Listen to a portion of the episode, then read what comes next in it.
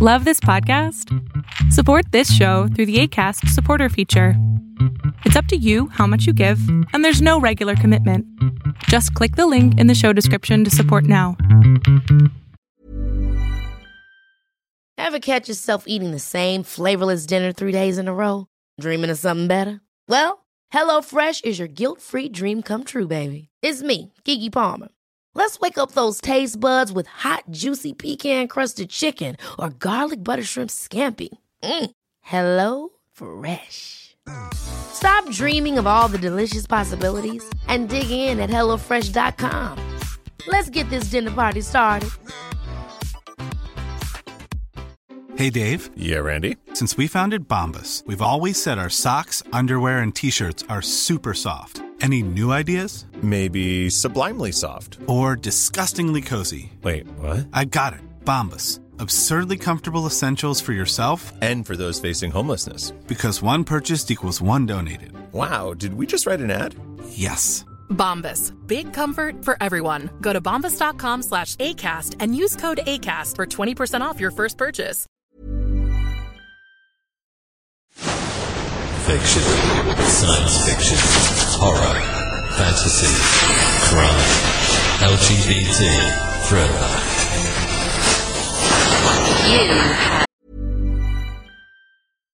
One size fits all seemed like a good idea for clothes Nice dress. Uh, it's a it's a t-shirt. until you tried it on. Same goes for your healthcare. That's why United Healthcare offers a variety of flexible, budget friendly coverage for medical, vision, dental, and more. So, whether you're between jobs, coming off a parent's plan, or even missed open enrollment, you can find the plan that fits you best. Find out more about United Healthcare coverage at uh1.com. That's uh1.com. Hey, I'm Ryan Reynolds. At Mint Mobile, we like to do the opposite of what Big Wireless does. They charge you a lot, we charge you a little. So naturally, when they announced they'd be raising their prices due to inflation, we decided to deflate our prices due to not hating you. That's right. We're cutting the price of Mint Unlimited from $30 a month to just $15 a month. Give it a try at mintmobile.com slash switch. $45 upfront for three months plus taxes and fees. Promo for new customers for limited time. Unlimited more than 40 gigabytes per month. Slows. Full terms at mintmobile.com.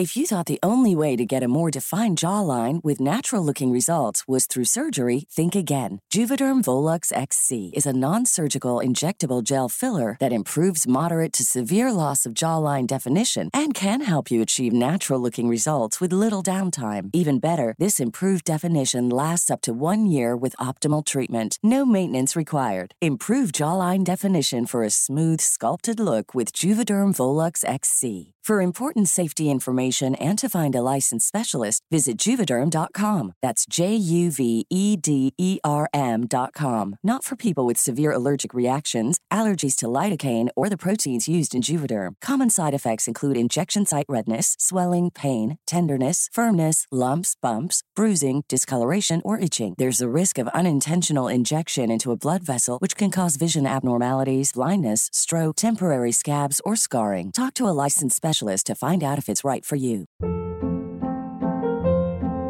Hold up. What was that? Boring. No flavor. That was as bad as those leftovers you ate all week. Keke Palmer here, and it's time to say hello to something fresh and guilt-free. Hello Fresh. Jazz up dinner with pecan-crusted chicken or garlic butter shrimp scampi. Now that's music to my mouth. Hello Fresh. Let's get this dinner party started. Discover all the delicious possibilities at hellofresh.com.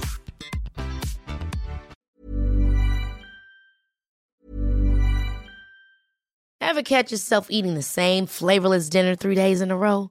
Dreaming of something better? Well, HelloFresh is your guilt-free dream come true, baby. It's me, Keke Palmer.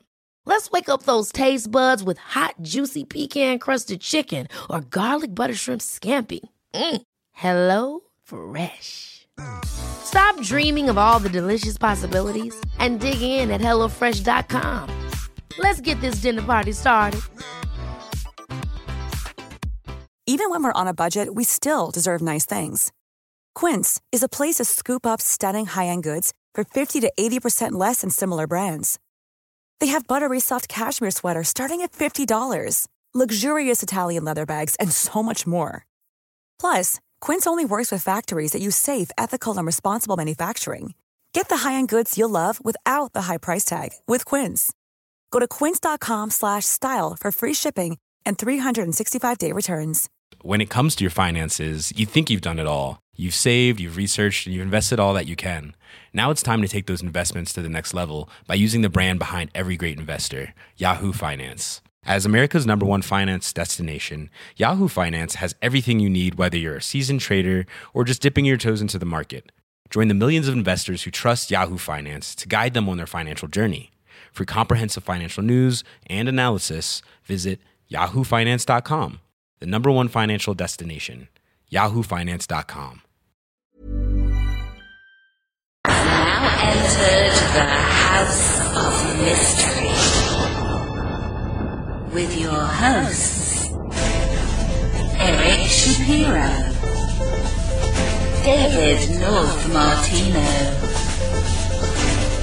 John Copenhaver, and Al Warren. on KCOQ 106.5 FM Los Angeles 102.3 FM Riverside. and 105.0 AM Palm Springs. Welcome back into the House of Mystery. I'm Al Warren. Mr. Joe Goldberg. I'm in the house. What are you I'm doing in you, the Al. house? Yeah. I am talking. I'm doing the radio show. I'm looking forward to this. I'm going to learn some more stuff today. About time. I always take, that's true. I always take my notes. You know that. Yeah, because you, you've got to start learning, you know. It's called plagiarism. Uh, I'm not touching that. We've got uh, a mystery thriller suspense writer. And uh, let's let's talk about her new book. So it's called Bright and Deadly Things, and let's welcome Lexie Elliott. So thank you for being on the show. Thank you so much for having me. I was looking at your history, and it says that you started writing after losing your your bank job. Is this correct? So like that's when you started kind of looking at writing as a career. Yeah, I, I'd always written. I wanted to write from as soon as I understood that, you know, books had authors. Even when I was really young, I would take, um, into my primary school teacher some little stories I'd written. So it'd always been a dream of mine. Um, and I'd had a little bit of success in short story competitions, but then in 2008, I lost my job in the global financial crisis, like so many people who were working in the financial industry did.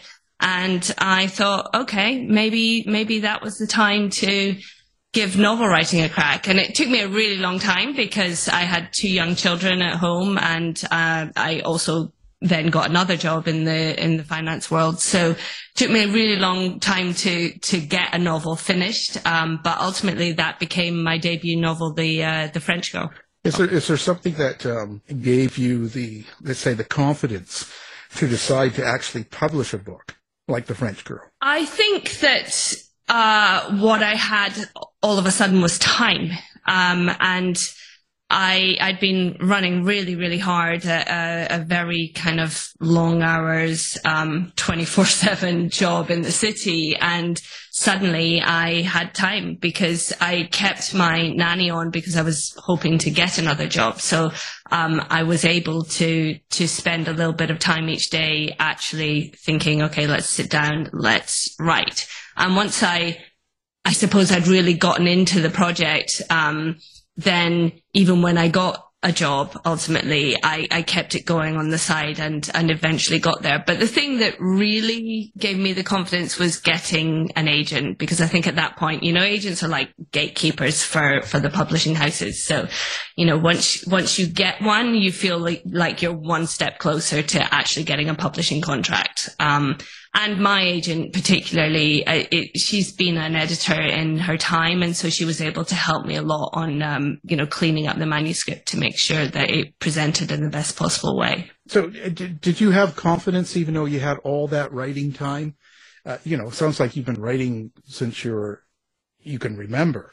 But uh, did you did you feel with the French girl you had enough confidence in it? Uh, look, I think I've always had a certain level of self-belief that if I just stuck at it hard enough, that eventually I'd get there. Maybe not with that project. Maybe it'd be another book or another book after that. But if I just kept going long enough and, you know, threw enough mud at the wall, eventually something would stick. and I don't know whether that's um, confidence or kind of blind naivety, but I, I certainly felt that I, I should stick at it and that it was something that eventually would, would come good for me. Um, yeah, I can't really explain where that came from, but, uh, but, but it's how I felt. Did any of that come from your background, which we, you know, which is of course you've never done anything in your life? You're just an Oxford PhD in uh, theoretical physics. By the way, my brother's an MIT grad in theoretical, theoretical physics too, so we can talk about that. But so that's a scientific background. You're uh, a, a long distance swimmer. You've all you're, you're, an athlete. All those things take um, uh, well, a skill. They take dedication. They take all those things. You transport that to writing, right? So how did, and how did you train to be a writer? Yeah, I think that people always say that you train to be a writer by by reading, and I think that's true to an extent. And I certainly read an enormous amount as a child, as a teenager, and so forth. I actually feel at this point in my life I'm reading the least I've ever read because it's very difficult to do alongside writing. I tend to pick up the voice of whatever I'm reading and then have to have to completely rewrite my chapters the next day when they just don't work anymore. Um, but you know, the disciplines are a really good point. Um, the the sports that I've tended to do better and have been things that have required um, a lot of discipline, a lot of time. I suppose you could say that the sort of 10,000 hours concept, if you put 10,000 hours into anything, you will become, you know, fairly expert at it. Um, and maybe, maybe that's true too, but I certainly wasn't afraid of, um, putting in a lot of time into the writing and, you know, um, it, I wasn't afraid of it taking a long time before anything came to, to fruition. Um, so, yeah, I suppose there's a there's a certain overlap in that, and I also think the other thing um, where there's an overlap is um, with the the PhD experience, where when you're doing a PhD, nobody has the answers anymore. It's not like you can just go to some professor in your university and say, I'm a bit stuck here. Can you help me on this one? Because, you know, you're doing something new. That's the very nature of doing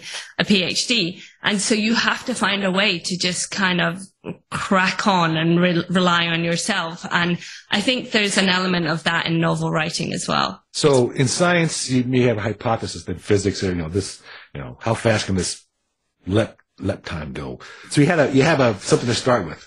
When you're starting the book, did you have an idea going forward? Did you have a, theory, a theory or hypothesis going forward, saying, "I got a title, I got an idea, let me just rip with it because I don't know where I'm going," kind of like in science? With my first novel, I I wrote fairly freely. I sort of knew what the beginning was and what the end was, but I was really fuzzy on the middle.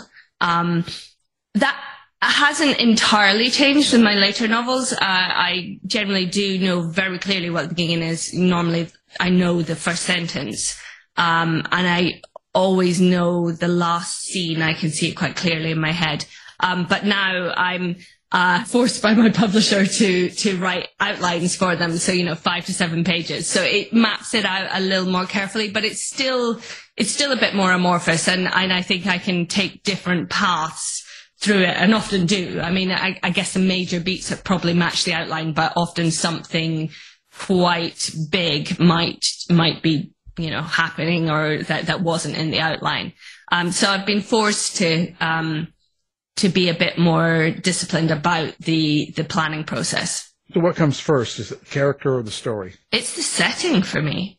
I, I feel like, yeah, I need to have a, a setting and a sense of atmosphere and that needs to be really nailed down. And until I have that, the characters don't appear. It's almost as if they need a landscape to walk around in before they can reveal themselves to me. You have character driven, you have plot driven, you have setting driven, and your settings are like the latest book is in the, chalet, and you've been in all these different places.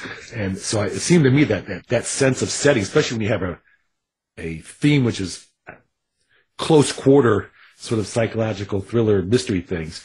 Um, that setting is, is critical and you can stick the characters in there and the plot will, and other things will come. Am I wrong on that? Am I misreading how you, are writing? No, I think you're right that the setting is really pivotal, pivotal rather, but, um, I do, I do think I write, um, character driven stories. So it's really important to me that the, um, the arc of the characters is authentic and that you don't kind of scream and hurl the book across the room going, nobody in their right mind would do that, you know, which I'm sure we've all done on reading certain novels or on watching certain television shows, you know. Um, so yeah, I, I think I write character driven, uh, mysteries, psychological thrillers, but the, the way in which the process works for me is that I start from a setting and a sense of atmosphere that I really, that I find really intriguing, that keeps pulling me back to it. And then the characters will kind of grow out of that. In a sense, maybe your setting is a character. Like you write it like a character? Uh, it certainly has been the case for, for this novel, for Bright and Deadly Things, and for, you know, certain of my other novels, you, you would say that. So in Bright and Deadly Things, the chalet itself, um, where it's set. The chalet is in the French Alps, Chalet des Anglais, um, and uh, it. It, it very much is a character um, in its own right, and I think you would say the same about um, the Manse in my second novel, The Missing Years. So, uh, do you find you you have to get to those to the locations or the places you're writing and the settings? Have you had to visit them in order to to write about them? I think I have to have had a visit there. Um, you know, with um, with Bright and Deadly Things, the, the Chalet des Anglais, the Chalet des Anglais is actually a real place. Um, and I was lucky enough to be invited there when I was doing my PhD at Oxford. It's a, it's a very rustic chalet, no running water, no electricity, which is set in the French Alps. And it's owned by three Oxford colleges and they each of those colleges run reading parties during during each summer, and I was lucky enough to be invited. Um, spent a week there. Nobody died. It was a completely lovely experience. We did a lot of walking. We did a lot of academic reading. Well, I mean, maybe I didn't do as much academic reading as I should have done. Um, I certainly enjoyed the, the local red wine and just had a lovely time, but it had a very specific a- a- atmosphere, a very particular atmosphere at nighttime that, that stuck with me. And so that really was um, what I wanted to capture because I wanted to set a thriller in the world of Oxford academia, but I didn't want to do something that was, you know, just a kind of standard campus thriller. And this suddenly occurred to me as being the perfect way of doing that, of exploring the world of Oxford academia, but in a slightly different setting. Um, so yeah, the, that's where the chalet came from for me. So now your main characters, um, the center of the, of the attention, so to speak.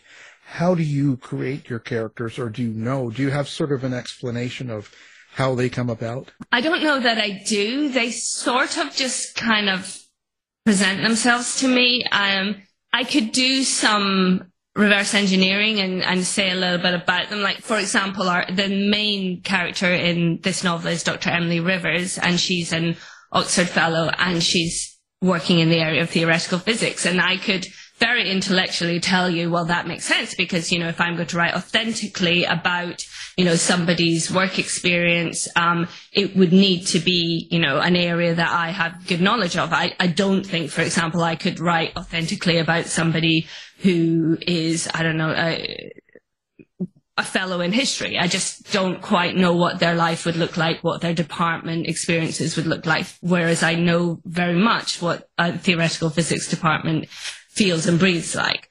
Um, so, you know, that is in some ways the intellectual uh, reason for it, but that isn't how it happened. I didn't make those decisions. She just presented to me like that.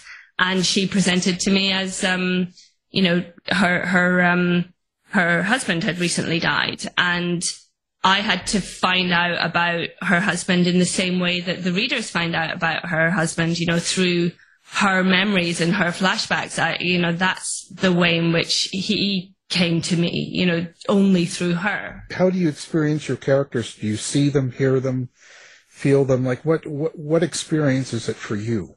I definitely hear them in some way because when, when they, come to give me um, suggestions of actors for the audiobooks, I'm I'm quite specific about no, that's that's just not right, you know, or oh yeah, that's perfect, you know. So I I definitely hear them. I see them in the sense that I could describe them, but I I think I more sort of walk inside their shoes, so I maybe see and feel things the, the way that they do. And you put your that character, your main character, into a space with a group of people. So how do you uh, deal with group dynamics in those closed space? How important is that to you as you're creating that? Well, I think group dynamics are hugely fascinating. They're one of the things that I really like exploring in my writing. And um, it's it's not just the interactions; it's also what happens if you take somebody out of that group, and how does that um, cause an imbalance, and how does the the group sort of rearrange itself around that missing person? I find all of that really fascinating. Um, so yeah, it was it was a real attraction to me that I had a space in which I was able to put um, a group of people, and it was important for this that I have characters from all different levels um, within university, all different strata, if you like, of university life, from undergraduates right the way through to you know quite senior professors. Partly because that actually mirrors how the real reading parties do work, and partly because I was interested in that. Because you know, as I started thinking more and more about um, you know this this setup that for for this book I, I was exploring also you know my own experiences at university. And I was thinking about the fact that whilst I was there I, and I was at Oxford as an undergraduate as well as as a graduate um I, whilst it was there I was aware that my graduate experience was very different to my undergraduate experience. You know you're you have different concerns and worries and you're there in the summer when the undergraduates have gone and and it's quite a different place. You you become more of a sort of you know nine to five worker because it, it, you keep working through the holidays and so forth. Um, but I hadn't really extended my thinking to think about the fact that it's a different place for postgraduates, a different place for junior fellows versus very kind of senior professors that your experience of the community and the place that you're living in is very different depending on on which stage you are um, in your university life and it was interesting to me to put all those different um, people together in this one confined space and then watch them kind of struggle a bit with the fact that they were kind of in a work environment but kind of not and trying to work out what the real rules are when you you know it's like going on a i don't know if you've ever been on a work party trip or you know i remember going on a work skiing trip and just thinking it was terrible because nobody really knew the rules. Like were you allowed to beat the boss down the mountain or or did you have to hang back? What what was the rules? How much do you think you put your how much of yourself do you put into let's say the main character uh, emily rivers? How how much do you think of yourself are you are you letting other people see? Look nobody can write a book that is not in some way um, colored by their own experiences. I mean, it's just not something that's possible to do. Um, but I would say that Emily is a is a very very different character to me. She certainly has a similar background in in terms of her um, academic experience. Um, and I would think that the fact that she's um, recently experienced a loss was probably driven by the fact that my mum died not too long before I started this project. So I'm sure that was kind of lingering in me. And, you know, I wanted to do an authentic, um, expression on, and depiction of grief, if you like. So there, there's obviously ways in which I bring myself to her or, or, or bits of me that she has taken with her. Um, but no, she, she is very different. I'm, um, I, am not as reserved and um, I'd like to think I'm as resilient as she as she is, um, but I don't know. I, I've never had to experience some of the things that she's had to experience. How do each one of these books, when you finish them, how do you think it changes you? Um, it's it's an interesting thing and it doesn't happen immediately because I think, you know, you finish the first draft and you're aware there's going to be a second draft and, um, you know, the second draft is where you can put in some real magic and make sure that it becomes really the best thing possible.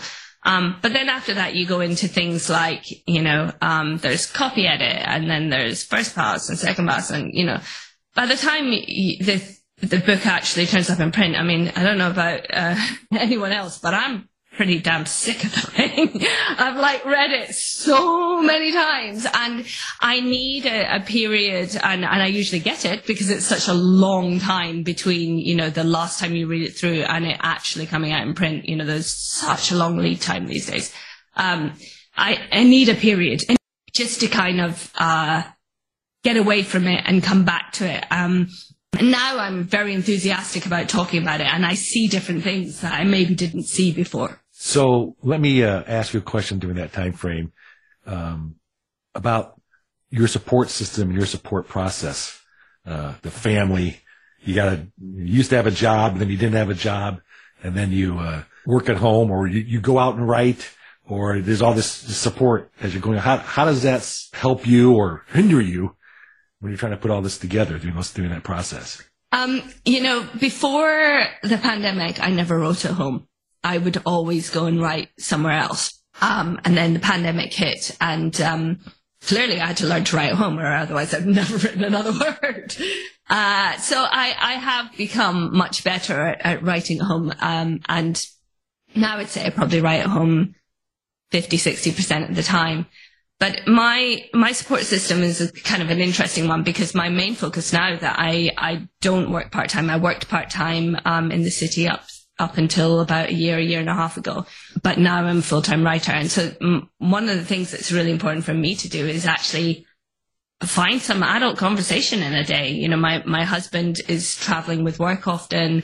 My kids, um, are at boarding school. So there are swathes of time where they're not actually around. So it's important to me to make sure that I meet friends to, to, you know, go and do exercise and, and catch up with people and, and so forth. Um, and those, those are kind of like the building blocks I have to have in place to feel like I'm I'm being healthy and functioning properly. And then, you know, when when I sit down to write, I often find now because I've got, as I say, often a, an empty house that um, if I'm not careful, I can keep going too long. So I have to cut myself off. And uh, I try and do any admin or chores I need to do before I sit down to write because once I do, I'm probably lost down a rabbit hole for a little while, right? So, um, you know, there's something important, it needs to get done first. I got, I got a lot of problems and I got that problem too. Give me a reason not to be sitting here. But with the, um, pandemic, you know, when that's going on and things change and things are really dark, let's say the atmosphere around you and outside of the, wor- the world, right? It's all kind of, uh, pretty intense. Um, do you think that seeps into your writing, or, or do you have an issue writing or concentrating on on on what you're trying to write with things like that going on? Um, I can do. I, what I found with the pandemic was more that I couldn't I couldn't focus on things like reading a book or watching a series on Netflix or anything. I just couldn't really sort of get invested in anything like that. Um, but the writing remained a bit of a refuge, I think. It, it must be the case that what you're experiencing around you does seep in. Um, and certainly I don't think any of us are kind of unscathed by, by that experience. But in certain ways, you know, we, we, as a family, we, we had a kind of nice time. You know, my eldest had just gone to boarding school and suddenly he was back with us and we were like all four of us together and we happened to have glorious weather. Um, so, you know, and we're lucky enough to have a garden. So it's, it's a time that thankfully the boys look back on with a certain amount of fondness. So we, we are fortunate in that it wasn't, um, wasn't something that, you know, we, we felt was, dark, dark, dark every single day. Although obviously, you know, we, you couldn't escape the fact that it was a really tough time for an awful lot of people and that, you know, almost all of us have, you know, suffered some loss in, in that scenario, in that situation. Yeah, we, and, and on top of a global pandemic and the stress, the mental stress you're talking about, I, I, I think most of us have the advantages and disadvantages of our lives as we're, as we're trying to write. Uh, you've had a lot of advantage, a lot of hard work and you're a scientist. That's your, that's your bread. That's where you come from. That's the core of your being. And that's a certain thought process.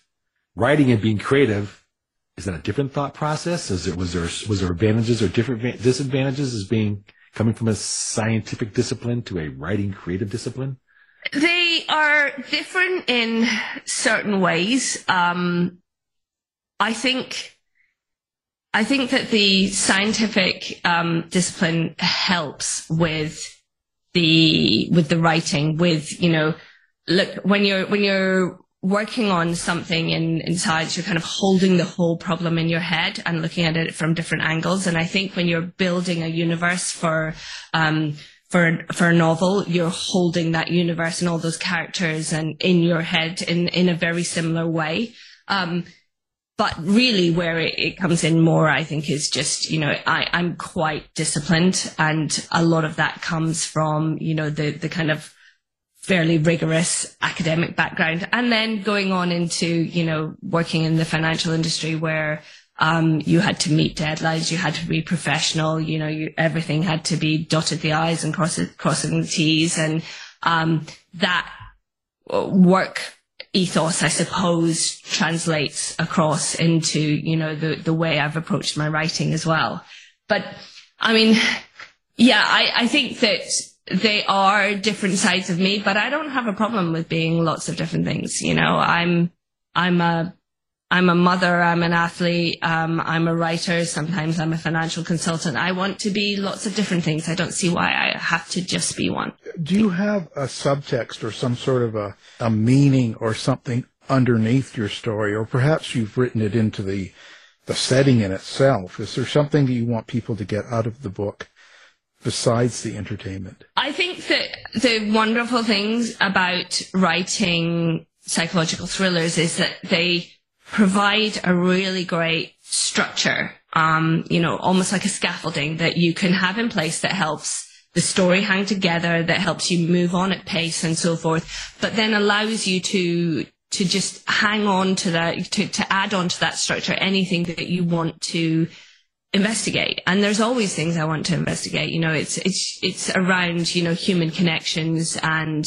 um, you know how how you people treat each other within a group, how they how they might manage familiarity, and in you know in Bright and Deadly Things, there's certainly an element of um, you know how you how you manage grief um, and how you move on um, and and make your life meaningful beyond beyond a loss like that.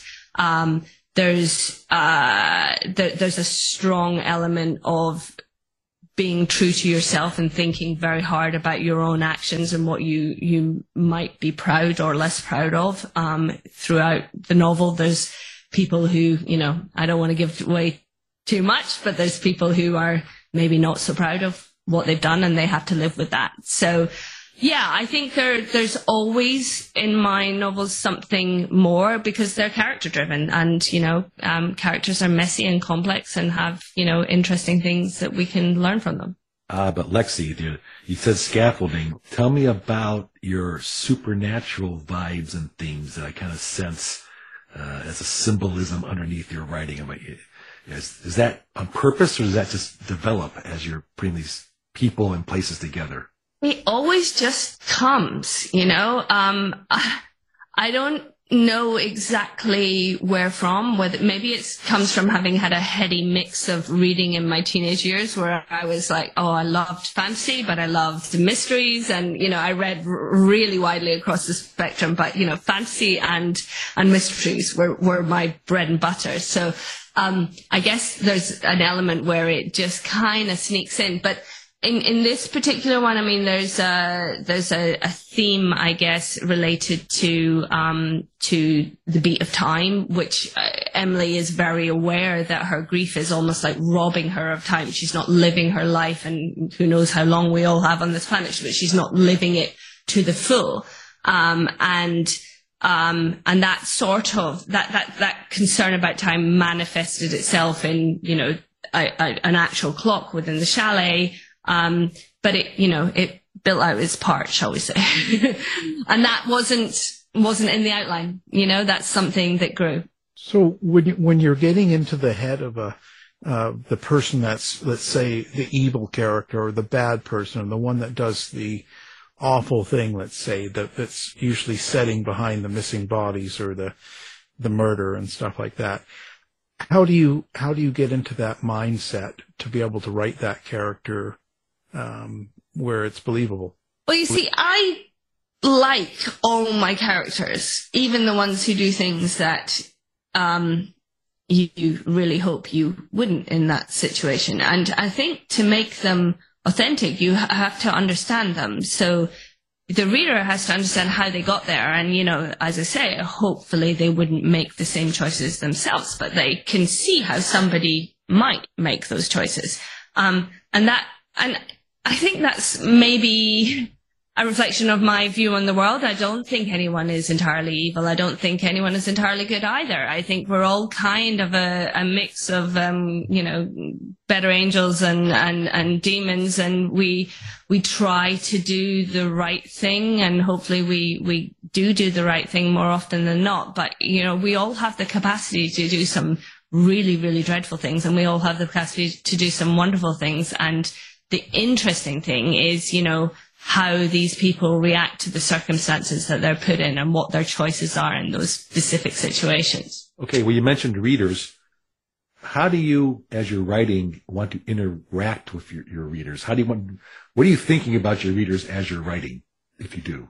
Um, when I am thinking about my readers, which is not, mostly I'm writing the, I'm just trying to, you know, get down what is going through my head. But sometimes I think, okay, I'm bored by this, so my reader's going to be bored by this. And then I have to go back and look at what I'm doing and say, like, and sometimes you just, you come back to and you go, I actually don't even need that section. I can jump to here and explain it in a different way. And, you know, if, it, if I'm getting bogged down in some kind of exposition or some kind of transition from one scene to another scene, yeah, then, then if it comes into my head that the reader will be bored, that's a sign to me that I need to, you know, look at that again.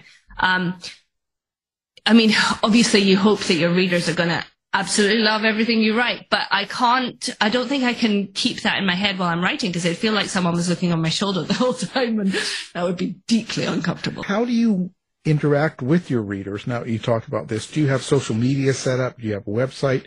Where do people go to find you? Yeah, I have a website. Um, LexieElliott.com and I'm on social media. I'm on Instagram and Facebook on um, uh, Lexie Elliott Writes is the handle. Um, and I'm on Twitter, but I'm not a great tweeter. Um, I noticed. I followed you today. You're not, you know, a lot, of, a lot of things out there. Work harder on that.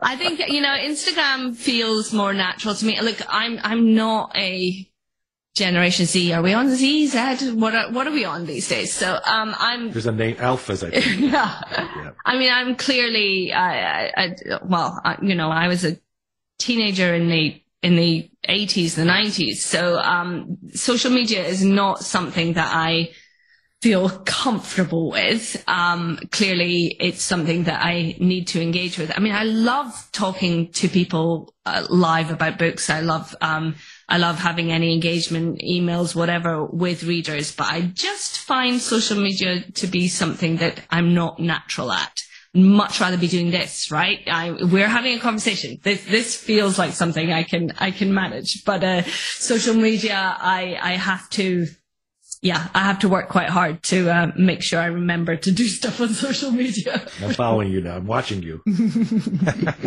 Look out. Uh, let me ask you one question because you said something there that, that sparked another thought. My page of notes going on here. Um, do you let people read any of your things while you're writing it? Do you read it to your husband? You're acting out with your kids, or say, "Hey, hey, friend from college, what do you think of this passage?" Or is it just, "Hey, I'm writing my, I'm reading my book. I'm in a secret zone. You know, stay away from me." Yeah, I I don't have anyone who reads apart from my agent before it goes to the publisher. But my agent is a really great first reader, um, and she has really great comments. So um, that's the process. And she sometimes gets it, you know, half done. Well, to be honest, I, I usually go through a, a period of anxiety and neurosis about 20,000 words. And so she'll read and say, no, no, no, keep going. You're doing fine. But that's usually the point at which I want to like throw my hands up in the air and just throw the laptop in the lake or something. But, um, yeah, I, I, nobody else. My husband, look, my husband's a lawyer. He reads for a living. The last thing he wants to do is come home and, you know, get through my stuff. He reads the books when they are books on a shelf. Um, uh, but yeah, um, I really am not someone who has a, a, a big stable of readers. And I, I think that I, I, that, that now I would feel uncomfortable with that because I've never done it. I, I don't know uh, what other people's processes are, but uh, it, it doesn't seem to be something that I, I feel an urge to do. Do you think that'll affect you when you get reviews and stuff? Like, do you, do you follow up what people say about your books online? You know, speaking of all those subjects, um, do, do you take reviews seriously? I try really hard not to. Um, uh, I just try not to go down that rabbit hole. But um, look, I mean, uh, there's been a there's been some really lovely reviews, and I know because my agent has said, yeah, you can read this one; it's safe.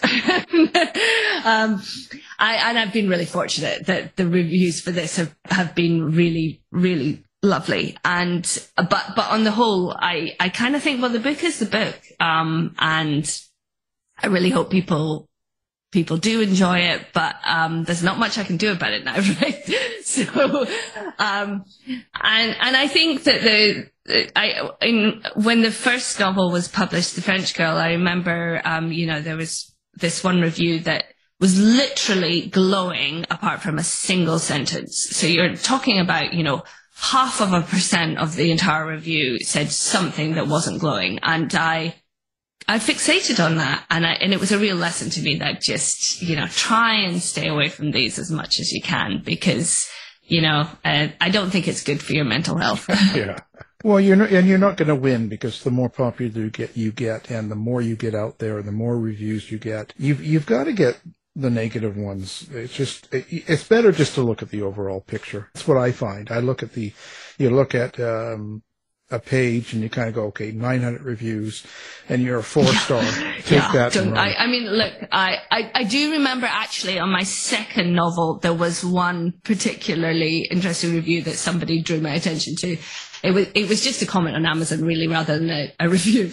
And, the, um, and the, the reviewer said, um, well, for the first 100 pages, I thought it was littered with, with spelling mistakes. And then I realized there was some Scottish dialect in there. And I was like, oh, okay. Dialects are hard. Yeah, I had a review once where someone was saying, "Yeah, Ralph, I hated that character," and then when they went on fishing trips, I like I don't have any Ralphs in my book. There's no fishing trips, but thank you for giving me the one star Yeah. review. The sock puppeting killing me off. But I want to ask one. I always kind of ask this question because this is going through my mind as I'm writing right now, trying to get out of espionage stuff. Is do you want to get out of genre? Do you want to write the great the great Scottish novel, you know, whatever. We I say great American novel, but that's not going to work. But do you want to move on from psychological thrillers? Um, look, I don't know that move on is the right word because I would like to um, continue to do psychological thrillers, but I do think that I would like to spread my wings as well. I, I don't know about you guys, but um, certainly I wrote a novel, the the French Girl, and then my publishing house told me that was a psychological thriller. But I didn't sit there going, "I'm writing a psychological thriller." I just wrote a tale, and they told me what genre it went into, and they, that they would like more of those, please.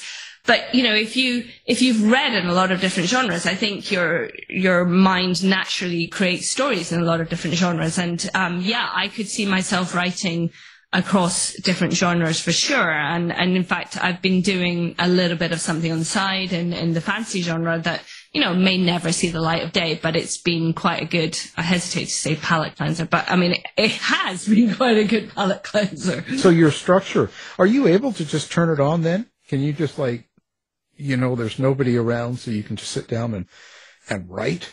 You know, can you, can you plan it that precisely or do you have to be in a certain mood? Oh, definitely not a certain mood. I, I'm not really a, a, a big believer in that. Oh, the muse takes you. I think it's it's basically about hard work and making sure that you're sitting down and putting the hours in. You know, I'm like nobody goes to the office for their job and says, "Oh, you know what? I don't really feel like doing these spreadsheets today. You know, the the mood hasn't taken me." And and I think writing is, you know, it, it's a profession. It's a job. You should treat it professionally and, and sit down and do it. And, you know, sometimes you'll write absolute rubbish for a bit and, and then you'll, you'll find your, your pace. And there's certainly times where I've had to work really hard. And it's usually at the beginning of a project. I work really hard with um, word targets for the day because at the beginning of a project, you are structuring as well as writing and it can be really, really slow. And I need that as a sort of, yes, you are making progress. Keep going, keep going.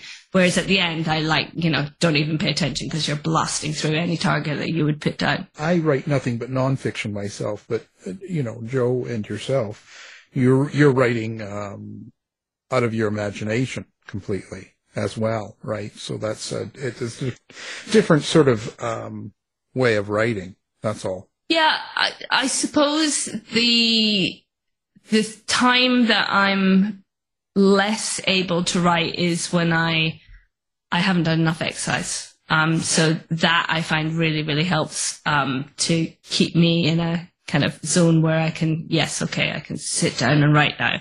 Um, but I tend to get a bit kind of scratchy and mutinous if I haven't done enough exercise. And so, so really that's a good solution to make me, uh, uh, sit down and, and get on with it properly is just go for a run first.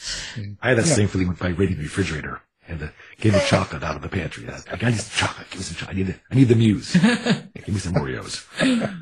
if someone brand new was, was out there and looking to write, um, Joe was ready to take notes. So, yeah. what would you suggest for someone who wants, you know, who wants to become a writer and, and get their books published and get an agent and all that?